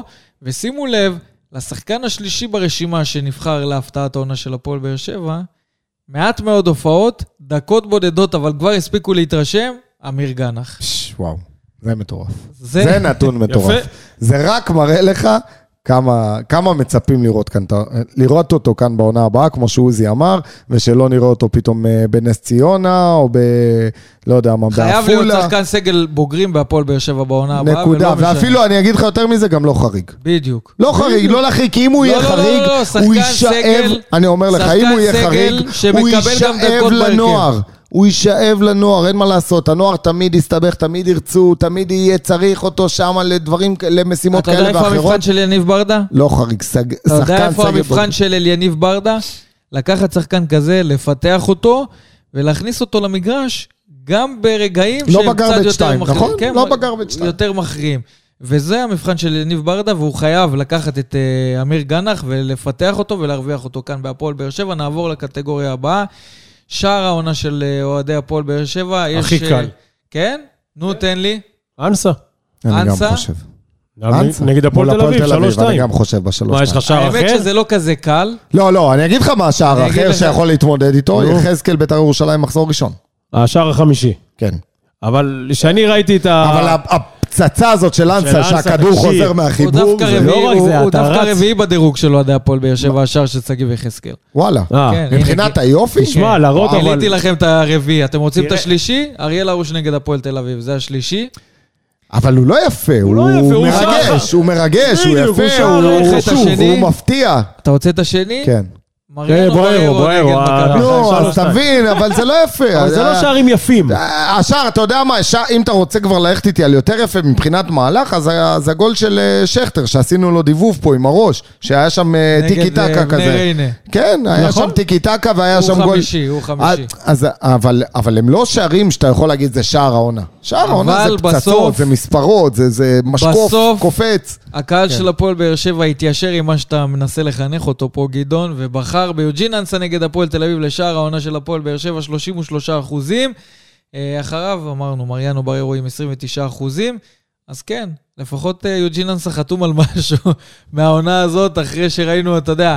אבל יפה, אה, אה, בררו, וגם אנסה, אם אני זוכר, עונה שעברה גם, הם כל הזמן מתמודדים על, שער העונה. בררו שנה שעברה עם לו את השער עם נגד אשדוד. הוולה, כן, עם הוולה נכון. אבל גם אנסה נראה לי, אני לא זוכר בדיוק איזה שער, אבל היה איזה שער אולי השער נגד מכבי תל אביב. עם בחצי שהוא רץ חצי... שים לב, השערים. שלו שהוא רץ חצי מגרש, כבר אין לו מה לעשות, הוא רק בועט. ואם אנחנו כבר נזכרים בדברים, אז בואו נזכר שבמשחק מול מכבי חיפה באיצטדיון טרנר, אלי גוטמן, פרשן ערוץ הספורט, מציין שם שיש את אבו פאני מצד אחד במרכז כן, המגרש אז של מי- מכבי מי- חיפה. מי אתה מצפה שבצד ויש את השני? מריאנו בררו בצד אחד, אבל מי יכבוש? מי באמת יכול לתרום מבחינה התקפית? עזוב, דיברנו כבר על התקשורת אז לא, הירוקה רק להזכיר, אם כבר והצהובה. הזכרנו את בררו. כן, בואו נתקדם ל- לזלזל. לשחקן הקהילתי אה, של הפועל באר שבע, ויש לא מעט אופציות. זה אחד הדברים שמאפיינים את הפועל באר שבע, זה עוד באמת פעם, מה החיבור לקהילה. הקטגוריה? השחקן שחקן הקהילתי. קהילתי. השחקן לדעתי אביב הקהילתי. סולומון, לא, אור דדיה. גורדנה. טוב, יש, אה, יש כמה אופציות. אה, קודם כל, נתחיל עם המקום השלישי. במקום השלישי, איזה דרמה הוא אתה יוצא. יודע מה? יש, יש רביעי ושלישי צמודים. אז 14 אחוזים, מקום רביעי, עמרי גלאזר. מקום שלישי, רותם חתואל, 16 אחוזים. במקום השני, אביב סולומון, 22 אחוזים. עשה המון אה, מעשי חסד. והרבה בסתר גם, והרבה שאנחנו יודעים ככה מכל מיני שמועות או ידיעות שמגיעים אלינו בלי, שמגיעות אלינו בלי, בלי שהוא בכלל יחשוף את זה, או שבלי איזה גוף תקשורתי ש... ובמקום הראשון, או-הו, תן לי תופים, עוזי. ניסים. תן גדן גדן. על זה קיבלת רדיוס מבית הדין. לא, על זה האבוקה של הפועל הירוקה, אבוקה ירוקה. במקום הראשון רועי גורדנה, ויש... בבקשה, אתה מבין? הוא לא יחמיא לי שאני אמרתי גורדנה, הוא נותן לי רדיוס, אתה מבין? אז תקשיב. אני חושב שגם פה. שגם פה נעשה עוול לאור דדיה. כי הוא עושה המון מעשי חסד, הוא פעיל בהרבה מקומות, הוא מגיע להרבה מהולדת. מקום חמישי אור דדיה, 6 אחוזים. אה, גם פה נעשה לו עוול, אז הוא לא יכול להתמודד למצטיין אבל זה עוול לכל העונה. זה אותו עוול שרץ איתו אגב, כל העונה. אגב, אגב, אני חייב לציין שהיום ראיתי משהו שמגעיל אותי, באמת, הגעיל אותי. עזוב, אפשר להתאכזב משחקן. אתה רוצה להתייחס לזה באמת? כן. כן. בבקשה. כן, מה, מה, תספר. אני- תשמע, צריך גם ל- ל- לבקר אה, דברים כאלה. תספר.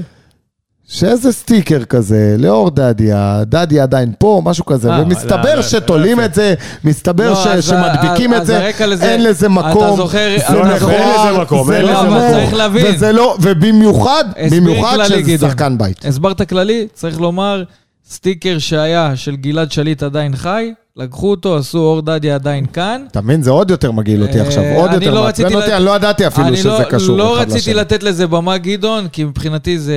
אין מה להתייחס באמת, לתת במה. כן, אבל אם זה, לאנשים אם זה, שעושים אתה- אם אם. מקבל את זה בוואטסאפ ואתה מקבל את זה פה, אז זה מתגלגל, ותשמע, מי. שעשה את זה, מי שעשה את זה באמת, שיתבייש בעצמו. שיסתכל במראה ויתבייש בעצמו, וקל וחומר גם... צריך להוקיע דברים כאלה. חד משמעית. יכול להיות ששחקן יהיה לו עונה גרועה.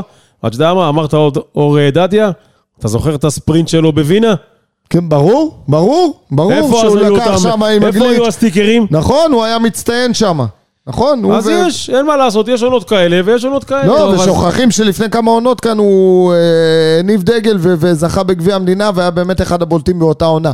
אז אין בעיה, יש עונות לא טובות, ויש נכון, תקופות מסכים. לא יש- טובות, לא, ויכול אני- להיות אני שגם יחליטו שהוא לא אחרת. מתאים וישילו אותו, שימכרו אותו. זה לא- יש- זה עדיין לא קשור. יש לבקר, ואפילו מותר ורצוי לבקר, אבל נכון. יש גם לחצות קווים, וזה אחד מהדברים שחוצים. את הקווים, אבל אני כן רוצה להתייחס לשחקן הקהילתי. אמרנו שהחיבור הזה בהפועל באר שבע הוא מאוד משמעותי, ויש לא מעט שחקנים בחדר הלבשה שעושים את זה. הזכרתם פה את אור דדיה, אה, וכן צריך לפרגן לו גדעון, כי בכל הזדמנות שיש... אתה יודע, לעזור לילדים שפונים גם אלינו בווסרמיליה וגם uh, באופן כללי למועדון ואליו. Uh, הוא הראשון שנרתם, ויש גם את אביב סולומון uh, שנבחר במקום השני, שראינו אותו כבר מהרגע הראשון שהגיע לפועל באר שבע, כשלקח תחת חסותו אדם שקשה יום, צריך לקרוא לזה, ושינה לו את החיים עם שיפוץ בית מסיבי וחיפש איך לעזור, וקנה מדהים. אוכל ותרומות והכול. וגם רועי גורדנה, שראינו רק uh, במשחק האחרון, שהוא ראה שני אוהדים מחוץ לאיצטדיון טרנר, וראה שאין להם איך לחזור הביתה, ופשוט העלה אותם לרכב שלו ולקח אותם עד לבית. אז זה רועי גורדנה. גם עמרי גלאזר, גם רותם חתואל, אנחנו רואים אותם, רואים אותם באירועים קהילתיים. אבל אתה יודע, הזכרת כאן גם את אה, סלומון וגם את אה, דדיה, אתה יודע מה, אפילו סלומון, בוא נתעכב יותר. שחקן שהוא לא, לא שייך לפה, לא מכיר את העיר, לא מכיר את הקהילה. וגם בוא נקרא לילד בשמו, הוא לא שחקן הרכב, והוא גם קיבל מעט מאוד דקות, היה פצוע.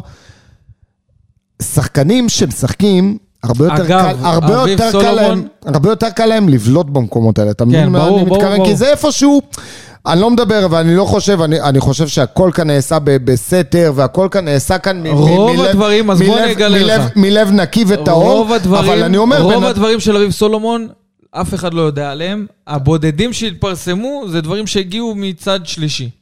ואני אומר, ועוד יותר קשה, כשאתה שחקן שהוא איפשהו אנונימי, כן? במרכאות. שחקן שאתה כאילו לא, לא מכירים ולא...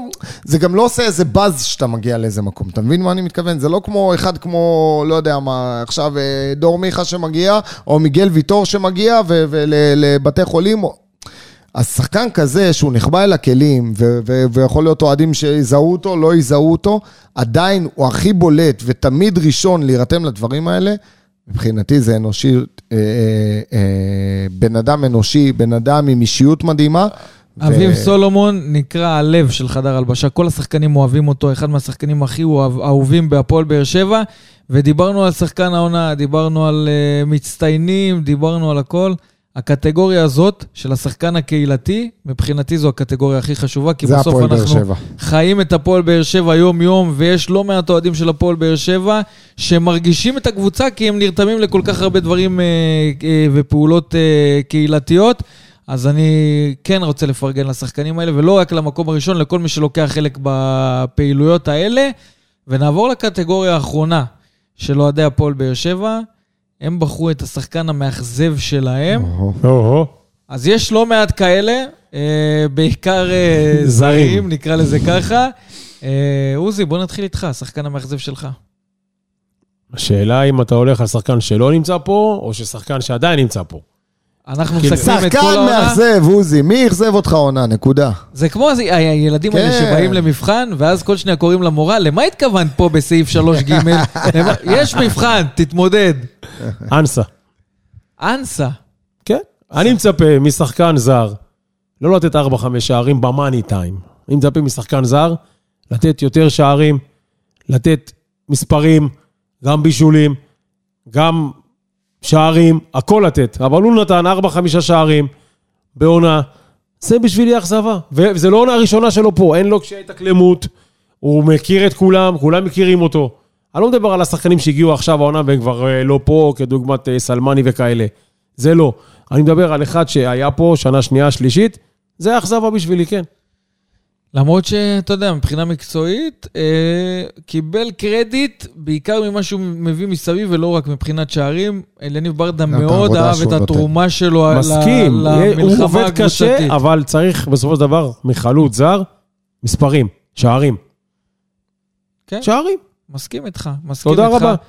אה, וזה בלי לקרוא למורה? לאלף גימל. שחקן המאכזב שלי, שפי סולימנוב.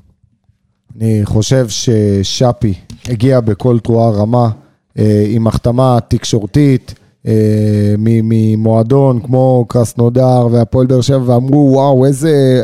הפועל באר שבע טרפה כאן את הקלפים לגביו, והוציאה כסף, ועם אה, עם, עם אופציה, ו... והוא הגיע לכאן, ואתה יודע מה הכי מאכזב? שהוא התחיל כל כך טוב את העונה, הוא התחיל אותה גם מבחינת מספרים, גם השתלב נראה מבחינה חברתית, וגם מה שהוא הביא מעבר למספרים. אתה יודע, הוא מהרגע הראשון, ראינו לחץ גבוה, וראינו את הדריבל, וראינו את העוצמה של הבעיטה, אבל חוסר היציבות שלו, אה, ובסוף של, של דבר גם המספרים, כן? בסופו, אני, אני חושב שהוא סיים בעמדה כזאת, להיות ב- בכובע של שובר שוויון, בעמדת הכנף, בסדר? ל- לצורך השוואה, עומר אה, אצילי, בעמדה של עומר אצילי, אתה מביא חמישה שערים, חמישה בישולים, שאני ציפיתי ממנו שיגיע למשחקים הגדולים. אני ציפיתי ממנו שישמור על יציבות. שוב, גם אם לא במספרים, לפחות ביכולת, אבל עוד פעם לחזור למלכודת, עוד פעם לאבד כדור, אז מבחינתי, אה, כמה שהוא הרים לנו את הציפיות בתחילת העונה ושיבחנו אותו, ככה אני מאוכזב ממנו היום. טוב, אה, אנחנו... אני רוצה להגיד את המאכזב שלי, אבל לעשות לו הנחות. אז מבחינתי זה דווקא תומר חמד. המאכזב של הפועל באר שבע בעונה הזאת, כי הוא הגיע, אם אתם זוכרים, כשהוא נכון. הוחתם כאן, נכון? היה באז מה זה גדול, גם היה שהוא תנופה, יהיה החלוץ הייתה המוביל. תנופה גם במכירת המנויים אה, מבחינת הפועל באר שבע, והאוהדים ככה נדלקו והתעוררו, אתה מביא לפה לגיונר. ליגיונר כמו בקליבר של תומר חמד, זה אמור לטרוף את הקלפים איפשהו. ואם אני לא טועה, אני גם בתחילת העונה, בפרק שנתנו את ההימורים שלנו, בחרתי בו למלך השערים. הימרתי עליו אה, לזה. לשחקן שיסיים כמלך השערים של הפועל באר שבע, ובפועל, לא יודע, הרבה משחקים שהוא קיבל הזדמנות, ראיתי אותו אה, כבד, מסורבל מדי. אה, עשינו לו גם הנחות, כי במהלך העונה הוא גם אביו, אביו נפטר, ו- ו... ו- וצריך לקחת גם את זה בחשבון, וראינו בהמשך את אליניב ברדה שלא ממש נותן לו קרדיט ודקות, אבל יכול להיות שהוא רואה את אותם דברים שראינו בדקות המעטות שהוא קיבל כאן, אה, גם בצורה יותר נחרצת באימונים. אבל אם אני מסתכל על איך שהוא הגיע לכאן, ומה שציפו מתומר חמד לתת בהפועל באר שבע, אפשר לבחור בו גם אה, לשחקן המצטיין, כי ציפו מתומר חמד להיות הרבה יותר... המאכזב, לא אה, המצטיין. לשחקן המאכזב, ציפו ממנו ל- להרבה יותר, ציפו ממנו להיות השחקן המצטיין. כן, אבל איך אמר תומר חמד, שמע, הוא כבר לא בגיל, הוא לא ילד צעיר, הוא לא שחקן צעיר. בן 35, לא, אבל 6, עדיין, עדיין לליגה הישראלית. אבל הליגה ב- הישראלית, הבלמים וההגנות התחזקו, וראינו בלמים ברמות אני גבוהות. מזכיר לך שרוקאביצה בגיל הזה, עונה, לפני שתי עונות היה מלך השערים של הזה. זה לא... ותומר חמד זה זה שני שחקנים שונים, זה שני שחקנים... לא, ברור לי, אני מדבר סתם, אני מדבר על הגיל ועל הזה. אני, תומר חמד זה שחקן שבקלות יכל להשתלב, גם עם השיטה של הפועל באר שבע, אגב, ועם המשחק ראש, ועם זה שהוא יודע לשחק עם הגב. ו... כן, אבל שמביאים ואגב, לך... אנחנו ראינו אותו דווקא בחלק השני של העונה, דווקא אחרי המקרה, ודווקא אחרי בפעמים שכבר לא ספרו אותו, בדקות הבודדות ראית ממנו את הניצוצות האלה. אבל ראית... כשמביאים לך שחקן זר על הראש, ושכל הזמן כל הזמן אז- משחקים רק על אותו שחקן, כי השיטות הולכות לשחקן הזה, אז אין מה לעשות, אז הוא לא מוצא עצמו על הדשא. נכון, נכון. טוב, נתייחס אה, לבחירות של אוהדי הפועל באר שבע, אז השחקן המאכזב. אתה יודע מה, אתה רוצה קצת אה, דרמה? ניתן פה דרמה? יאללה, אנחנו עייפים. על זה, אה, הוא מת על זה, יאללה, יאללה, תשחרר. במקום השלישי, לא, תתחיל במקום פטריק. ה-11. פטריק לימאלה במקום השלישי, שפי סולימנוב במקום השני, מבחינת המאכזב, ובמקום הראשון, סלמני. סלמני, קל, גם ממנו ציפו להרבה יותר, נכון. ובסוף ראינו אותו נכון. נחתך בינואר, וגם לא, לא עושה, נפצע באמצע, גם בקבוצה שהוא עבר אליה. לא, לא, לא, לא, זה. תקן אותך, לא נפצע, לא רצועה, לא שום דבר, הנושא הזה נבדק כבר מה? ביום, ב- במוצאי שבת האחרונה. כן? כן. אז מה, סתם לא מקבל... אה, כנראה, איך אומרים, כמו שהוא היה פה, הוא גם שם. אה, המציאו פציעה? כי היה פרסום לא על זה. היה, לא היה, לא היה? לא היה. אז מקצועית הוא לא קיבל מקום כן, ניסו במתיו. לקבל החזר מהביטוח, לא הלך. הונאת ביטוח. צריך לזכור שהוא גם חוזר לכאן, וצריך להתמודד נכון. גם עם זה. אבל לפני. שנתייחס לעונה הבאה, ועל זה אנחנו נדבר בדקות אה, שנשארו עד לסיום הפרק הזה, שאלנו את הקהל של הפועל באר שבע, גם מי מבחינתם אה, צריך להישאר כאן בעונה הבאה. סקר בטלגרם של וסרמיליה, טרנר או טיסה. יוג'ין אנסה, 51 אה, אחוזים מאוהדי הפועל באר שבע. חושבים שהוא צריך להישאר בהפועל באר שבע גם בעונה הבאה. 51, מאוד גבולי. 49 חושבים שלא. יש פה, אתה יודע, הוא נתן סימנים אני לכאן גם או חושב לכאן. שלא. אה, אולי מה- ביחס לזרים שאתה מה- צריך להשאיר, יכול להיות שהוא לא, אחד לא, כזה זה. הבעיה, זה הבעיה. אנחנו, אנחנו התרגלנו לבינוניות מזרים וזה לא טוב. אתה רוצה לעשות את השדרוג הזה, אתה רוצה אבל- לדבר על אליפות, אתה רוצה להיות, בק... ב, ב, ב, להסתכל בלבן של העיניים, למכבי תל אביב, למכבי חיפה, אתה חייב זרים שוברי שוויון, ואני מסכים עם עוזי, בסוף אנסה הוא לא כזה. אני רוצה לתת את הפרשנות להמשך, כן? אנחנו רק ניתן פה את הבחירות של הקהל. שפי סולימנוב, 48 אחוזים חושבים טרנר, 52 חושבים טיסה. תומר חמד, 57 אחוזים חושבים שהוא צריך לעזוב את אה, הפועל באר שבע בעונה הבאה. איתן טיבי, 53 אחוזים חושבים שצריך להישאר בהפועל באר שבע בעונה הבאה. אור דדיה, 75 אחוזים חושבים שהוא לא צריך להמשיך בהפועל באר שבע. אור בלוריאן, 58 אחוזים חושבים שהוא צריך לעלות על טיסה. אריאל הרוש, 71 אחוזים, חושבים שצריך להישאר בהפועל באר שבע, כנראה בעקבות הפרסומים על אה, עמרי גלאזר, אז uh, נתייחס גם לזה בהמשך. אביב סולומון, 57 אחוזים חושבים טיסה. פטריק לימאלה, 64 אחוזים חושבים טיסה, טרנר. וואלה. יפה. רוצים לתת לו את הצ'אנס, לא, אני, אני גם חושב שהוא. צריך להישאר. למה אמרת טיסה? לא, כי הוא, כי הוא התחיל עם הטיסות כל הזמן. ואילי מדמון, 62 אחוזים חושבים טרנר. טוב, עכשיו אנחנו נתעסק וננסה להוציא מעוזי ניסים כמה שיותר כותרות וסקופים שהוא שולף לנו ככה, כשהפרק הזה לא מוקלט. תסחוט אותו, תסחוט. ככה מאחורי הקלעים הוא זורק לנו, שמעתי כן. ככה וככה, ראיתי ככה וככה, דיברתי עם ההוא והזה. אז בוא נשמע איך הפועל לא יודע באר על מה אתה שבע... אה, לא יודע על מה אתה ניסים. מדבר איך בכלל. הפועל באר שבע מתכוננת לעונה הבאה, אה, ושמענו את אליניב ברדה מתייחס לזה במסיבת העיתונאים, אתה גם שאלת אותו על העניין הזה, אה, ואחד הדברים שהוא חושב שבהפועל באר שבע לא עשו בצורה טובה בעונה הקודמת, ואני אחדד את זה ואומר בכל השנים האחרונות בהפועל באר נכון. שבע, לצאת למחנה מוכנים למחנה האימונים, אימונים. בלי סגל מלא, בלי שחקנים זרים, בלי לסיים את כל מכסת הזרים אל תצא במצב הזה. זה, זה, זה לא אידיאלי, וראינו את זה בא לידי ביטוי, ואליניב ברדה אומר את זה בקולו במסיבת העיתונאים, שזה פגע בהכנות של הפועל באר שבע נכון. לעונה, וזה פגע גם ביכולת של הקבוצה במשחקים הראשונים של העונה, והוא משליך את זה כביכול לפתיחה הפחות טובה של הפועל תראה, אם התחלת. לדבר על המחנה אימונים, אם אני זוכר נכון, התאריך זה תחילת אה, חודש יולי, אז יש להם איזה חודש וקצת להתחיל להתארגן. שלושה זרים כבר בחוץ, שזה אנסה, אה, מרטינש ושאפי. הם לא ממשיכים בוודאות, הם כבר, אה, חלקם כבר לא פה וחלקם מחר טסים. ככה שיש מקום לעוד שלושה זרים. אז מה שאתה אומר שלופז נשאר. לופז התנה את ההישארות שלו בזה שברדה יאמן. ברדה יאמן. אז לופז נשאר. לופז בסבירות גבוהה. גבוהה מאוד מאוד מאוד נשאר, כן.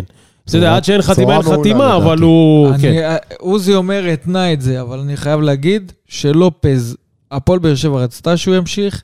היה רצון הדדי, רצון רגע, הדדי. לא, לא, לא, לא. הוא בהתחלה, אני אחדד את זה, את מה שאתה אומר. הוא בהתחלה לא רצה, רצה לחזור, אתה יודע, לפורטוגל, למצוא שם אופציה, ומי שעשה עבודה בהקשר של לופז זה אליניב ברדה, שלקח אותו תחת חסותו, וטפטף לו שהוא חייב להמשיך בהפועל באר שבע. ואני מבין את אליניב ברדה בקטע הזה, כי אתה לא רוצה להחליף בעונה אחת את כל השחקנים הזרים שלך, לא, אתה רוצה איזשהו אגב, בסיס. אגב, לופז, לופז באחלה עונה. אבל איפה. תביא. איפה תביא מגן שמאלי ברמה טובה? כן, כן. זה כן. בעיה. ז- יש לך מישהו? ולכן אליניב ברדה עבד צמוד צמוד בהקשר הזה של אה, אלדר ואתה יודע, לופז. זה ממש בסיום המשחק האחרון זה נסגר, וזה כאילו, זה היה באמת התנאי הגדול של לופז. אז אה, יפה. מה שאני יכול להבין ומה שאני יודע, שזה כן, הוא פה כן. אה, אם אנחנו מסתכלים עכשיו על החלק הקדמי, אז ברור ששם צריך חיזוק משמעותי. כמו שאמרת, סלמני חוזר, אבל משיחה ש... סלמני חוזר וכבר מרים לו את תן הדלת. לי, וכבר- תן לי, תן לי בלם ושני כנפיים זרים, שוברי שוויון. זה מה אני מבקש. תשמע, ברור שהם חפשו בלם, אבל עוד פעם, אתה צריך... בלם לצד השאלה ויטור, אם אתה שני מביא בלם כנפיים זר ואתה או אתה מושלם. מביא בלם ישראלי. לא, אז אני... אז עוד פעם, יש לך... שיש- רגע, אל תשכח רגע, שיש רגע. גם את אבו, אבו רגע, חוזר רגע. אחרי... בסדר, יש את. אבו, והוא נפצע, וזה, אתה צריך. רזרבות, אין מה לעשות גם בסוף. או שבעצם יהיה פה גם. אופציה... ואולי אתה יכול. לשחק עם שלושה בלמים, וטיבי, אני לא יודע, נכון, יסחוב, לא יסחוב. יכול להיות שבאר שבע גם תעשה מהלך שהיא תביא עכשיו שני זרים, ואת הזר השישי, אם יכול- יראו שיש שלב בתים. יביאו אותו אז. או שבינואר. זה גם סוג של אופציה. עוד פעם, השאלה מה אתה מחפש, מה אתה מוצא, מה יש בשוק, מה אתה מוכן לשלם. נכון. כי איך אה, מישהו אמר לי, מכבי חיפה, מכבי תל אביב, מתחמשים ב-F15, אני בינתיים יש לי קפצונים. מי אז- אמר לך, מי זה המישהו הזה? לא משנה. אני בינתיים אבל אני אגיד לך את. האמת, סליחה? אני בינתיים יש לי קפצונים. לא, זה לא, מס- זה לא מרמז על מישהו אני- אישי שיש לו משהו. אני, אני אגיד לך את האמת. ש, שאני חושב שחייב למצוא בלם זר, אבל משהו איכותי, רגע, לפני ולא שנתייחס, רגע, לפני שנתייחס לזה, גדעון, אני כן רוצה להתעכב על מה שאמר פה עוזי, וגם שאלת את אליניב ברדה לגבי הדרישות שלו מההנהלה, ואם ברור. אם הוא חושב שהוא יקבל את זה, חייב להתייחס לזה. תתייחס. התקציב של הפועל באר שבע בעונה הבאה הולך להיות שלישי בגודלו. הוא כל הזמן שלישי בגודלו. הרחק, יחסית הרחק ממכבי תל אביב ומכבי חיפה, ולכן בהפועל באר שבע יהיו חייבים לדייק, לקלוע בול במה שהם צריכים, לדייק בדיוק. בהחתמות. נכון. וחשוב להבין, יש כן, כאלה אבל איך זה שיגידו... הולך עם קנה, רגע, איך זה רגע, הולך בוא אני ביחד, לך. אני לא לא אתה מבין. רוצה שאני אסביר או לא? כן. יש כאלה שיבואו ויגידו עכשיו, למה אלונה לא משקיעה, למה היא לא פותחת את הכיס. יש להפועל באר שבע אה, איזושהי מגבלה מבחינת ההוצאות שלה. את- אנחנו, קח לדוגמה את סלמני, הפועל באר שבע שפכה ש- סכום יש לה, יש יפה. לה, מה שהוא סכום מתכוון יפה. להגיד שיש פה הרבה כספים מהעבר שעדיין נכון. יושבים עליה. ברחובות. בדיוק. יש הרבה כספים שהפועל באר שבע תצטרך לדעת לאזן אותם כדי לא להסתבך בפייר פליי בעתיד. ובגלל זה ראית מה היה עם ולכן- שפי. ולכן אופציה גם... עם רכישה. רגע, זה מה שהיא ולכן- תחפש השנה. ולכן, בהפועל באר שבע גם לחצו בתקופה האחרונה על להגדיל את אצטדיון טרנר והביאו פרויקט מעשי להגדלה בחצי שנה תוך כדי העונה, וככה לפתוח יותר את ההכנסות, כי הפועל באר שבע חייבת להגדיל איכשהו את תקציב ההכנסות שלה מספונסרים, אנחנו הרחק מאחור, גם ממכבי חיפה וגם אבל איך אתה ממכבי יכול תל להגדיל אביב. תוך כדי משחק? אנחנו אה, תוך כדי עונה, תוך כדי שהעונה משוחקת. תוך עכשיו כדי זה. עושים את זה בקומה השנייה, ו... והפועל באר שבע הרחק מאחור גם מבחינת ספונסרים, הרחק מאחור גם מבחינת הכנסות קהל ממנויים וכרטיסים, והיא חייבת למצוא פתרונות בכדי לתת את הפייט הזה. לא סתם התקציב של הפועל באר שבע שלישי בגודלו, כי חייב לעשות קפיצת המדרגה גם מבחינת ההכנסות, ולכן התקציב של הפועל באר שבע יישאר זהה לעונה הנוכחית. פלוס מינוס 60 מיליון. פלוס מינוס, פלוס מינוס יכול להיות יקוצץ במעט, אבל גם אליניב ברדה מבין את זה שכל החתמה שתגיע להפועל באר שבע לקראת העונה הבאה חייבת להיות בינגו, וכל נפילה יכולה להחזיר אותנו שוב בעונה הבאה, לבוא ולדבר על פספוסים של הפועל באר שבע, כי צריך ללמוד מהעונה הזאת, הפועל באר שבע עשתה. טעויות בעיקר בעניין הזרים, ודיברנו על זה כבר בפתיחת העונה שעברה, על העניין של ה scouting שחייב לעשות שינוי, ואם אנחנו מדברים על כסף קטן שצריך להשקיע בכדי לשנות ולחסוך לנו כסף גדול, זה עניין ה scouting בהפועל באר שבע, ולחפש שחקנים זרים שמתאימים להפועל באר שבע זה לא עכשיו, זה לא לפני חודש, זה לא לפני חודשיים, זה כבר לפני שנה, שנתיים. רשימה שמשם הפועל באר שבע צריכה לשלוף את השחקנים המתאימים, וזה בסוף מה שמביא את החיסכון בעלויות מבחינת שחקנים זרים. אבל זה לא אבל קורה. כרגע אין לנו את זה, ולכן האתגר להפועל באר שבע לעשות את קפיצת המדרגה הזאת לקראת העונה הבאה הוא הרבה יותר קשה והרבה יותר גדול. ושם אליניב ברדה יצטרך להיבחן, ושם אלונה ברקת וההנהלה של הפועל באר שבע יצטרכו וכל להיבחן. הצוות של הסקאוט. אנחנו ועכשיו אנחנו של. יכולים להתייחס לפ... לעניין הפרטני, איפה אנחנו מחזקים, איזה שחקנים ראויים להמשך בהפועל באר שבע, איזה שחקנים היית מביא חיזוק במקומם. הבמה שלך, גדעון. אני חושב שבסופו של דבר, המטרה כאן, אה, או התמונה הסופית צריכה להיות שאנחנו מחזקים, בואו לא נהיה חזירים. בשני זרים שוברי שוויון מעבר לזרים שנשארים, בסדר? שני זרים שוברי שוויון, אה, אחד לפחות בתפקיד הכנפיים, אחד אני כן הייתי מביא כבלם. עוד פעם, איזה אלטרנטיבה למיגל ויטור, אחד שישתפשף לצידו, אחד שישחק יחד איתו ויחד עם אבו או עם בררו. שיהיה לנו כאן איזה רוטציה, כי אנחנו בלי לשים לב מאוד דלילים בהגנה. בלי לשים לב, וראינו את זה השנה. אה, ועל הספסל, וכמובן המטרה היא לשמר ככל הניתן את התלכיד הישראלי. בסדר, אם יש לך אחד כמו גלאזר שאי אפשר לעמוד בדרכו, או אחד שהיית חייב לעשות עליו trade, זה בסדר, אבל כן לשמר כי יש לך תלכיד ישראלי טוב.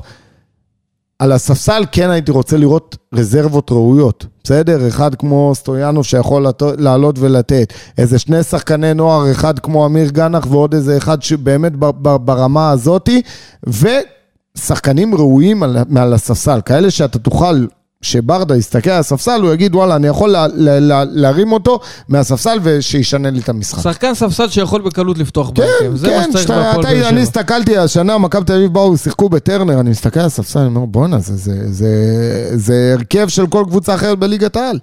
אז אבל גם הפערים- לך היה את זה בזמנים הטובים שלא היו פצועים. נכון, נכון. כן? נכון? לא, איפה? על מה אתה מדבר? הוא מדבר על? השנה הספסל, על חתואל כן. כביכול עלה מהספסל ועשה שינוי. כן ולא, כן היה לך ולא. את כי- שכטר, היה לך חתואל, כן, היה לך את אבל- חמד, היה לך את מיכה. אבל עוד פעם, היה עוד לך פעם. חצי קבוצה על עוד פעם, הספסל. שכטר, שכטר, עם כל הכבוד שאנחנו רוכשים לו ואנחנו רוכשים לו, זה לא שחקן שיכול לתת לך עכשיו 90 דקות. לא, כאילו ברור שלא.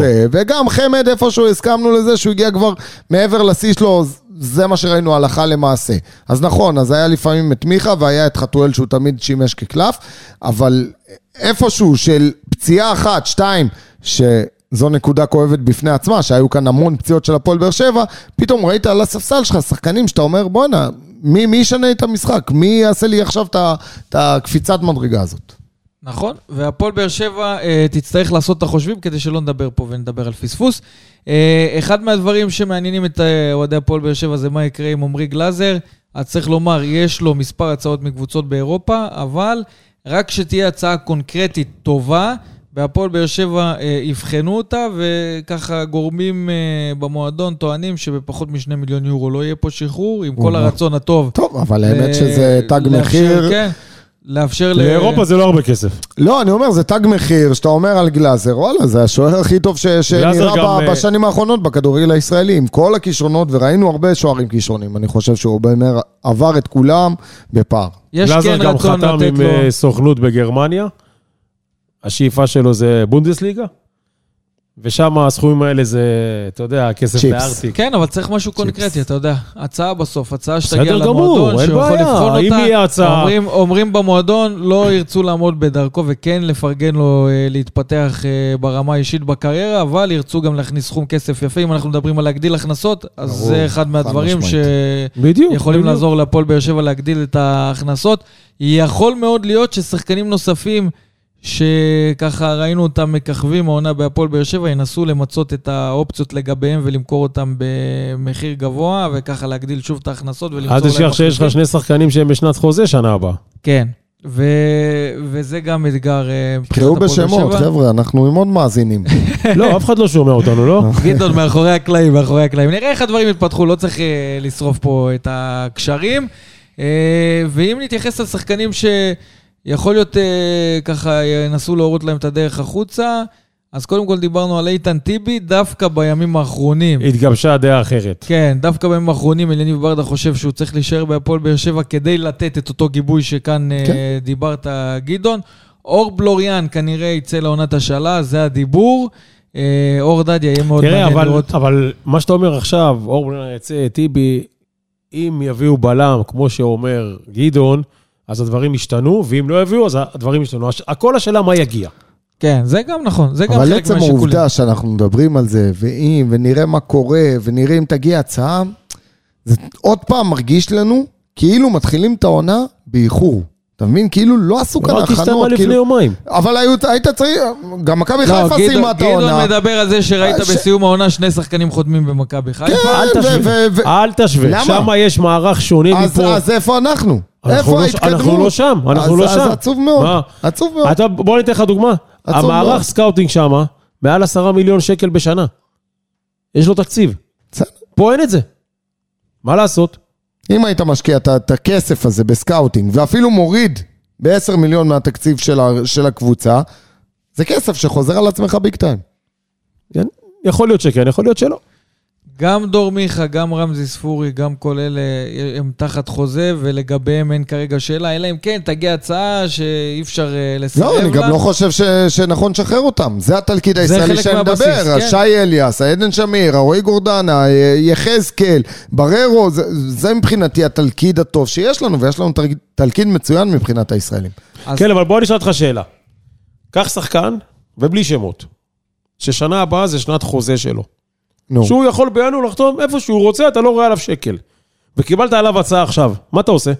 בסדר, אבל עוד פעם, אז זה כבר עניין עסקי. אז, בלי לא- שמות. יפה, זה מה שאני אז אם אומר. יש הצעה, אז אני לא, עוד פעם, אי אפשר, זה כל מקרה לגופו. אז זה עניין עסקי לחלוטין.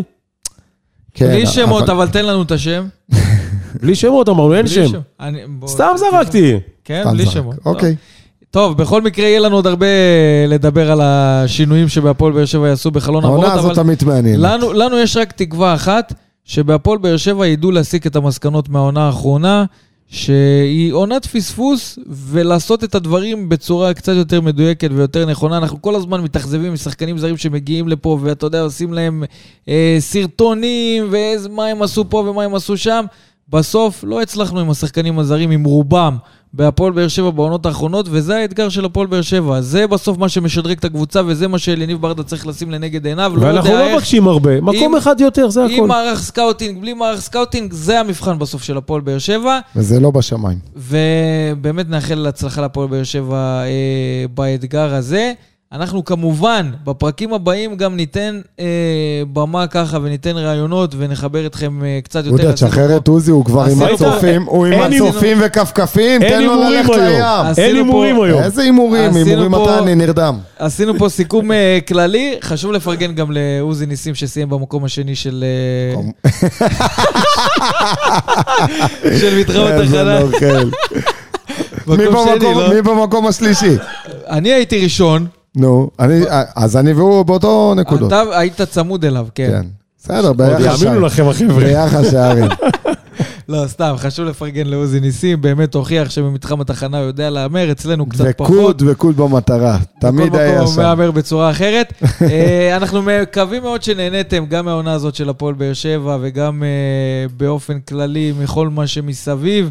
אה, וגם מהפרק הזה. אני רוצה להודות לך, עוזי ניסים ישראל היום. אהלן, תודה רבה. לא רק על הערב, על עונה שלמה שהיית פה, וצריך לומר, בשעות לא שעות, אנחנו עכשיו, אחרי קרוב ל-12 בלילה, אה, מקליטים, וזה באמת לא מובן מאליו, וזה חלק מאיתנו הפכת להיות, אז תודה רבה. ואני רוצה לפרגן לעוזי גם, אם אנחנו כבר פה מסיימים עונה. כמה פרגונים. בואנה, היום, לא, בואנה, לא, זה לא. יעלה לי. אם דיברנו פה, לא, אני רוצה לפרגן, מגיע כשזה מכל הלב. יאללה, אני, נו. אני אוהב לעשות את זה. העונה הזאת של הפועל באר שבע, הייתי בלא מעט משחקים, גם בקונפרנס ליג, ועוזי ניסים, גם בשלבים המוקדמים, כשזה עוד לא היה נוצץ ללוות את הפועל באר שבע, ולא היה נוצץ בכלל, כי לא ראינו אנשי תקשורת ברוב המשחקים של הפועל באר שבע בחוץ, גם כששיחקנו מול וינה. עוזי ניסים היחיד ביציע העיתונאים, במסיבות העיתונאים של הפועל באר שבע. אז קודם כל, תודה רבה לך על זה, עוזי. בכיף. לא מקצוען, מובן מקצוען. מאליו, שם תמיד עם הפועל באר שבע, ומביא לנו גם uh, את הדברים מהשטח. והלוואי והיו עוד אנשי תקשורת ברמה הזאת של אה, עוזי שמלווים את הקבוצה, כי הפועל באר שבע, דיברנו לא, על זה. מספיק אחד, תמיד הסקופים אצלי, למה צריך להביא עוד? מה אתה עכשיו מביא. לי? אה, גדעון אסולין, תודה רבה. לך, גם על עונה טובה. אפשר להגיד ציון 6. יש מקום להשתפר. אומר. וזהו, תודה לכם שהייתם רגע, רגע, איתנו אנחנו כאן. רוצים להגיד לך תודה על זה שאתה, מי שלא. יודע, מתחילת השבוע, מתי מקליטים, מתי מקליטים, מתי מקליטים, חופר לנו, עוד לא נגמר המשחק, הוא כבר מסתכל על ההק- על ההקלטה הבאה. אז באמת, היה כיף איתך. האיש והמצלמה, עם הנעליים השיקיות, עם ה- עם הרעיונות. האיש אה, מאחורי וסרמיליה, חברים. תודה האיש רבה. מספר אחד פה. אנחנו כמובן ניפגש בפרקים הבאים. תודה רבה שהייתם איתנו. נאחל פגרה אה, מוצלחת להפועל באר שבע, ותהיו איתנו, יהיו פה רעיונות מעניינים בפרקים הבאים. וסרמיליה פודקאסט, פודקאסט האוהדים של הפועל באר שבע.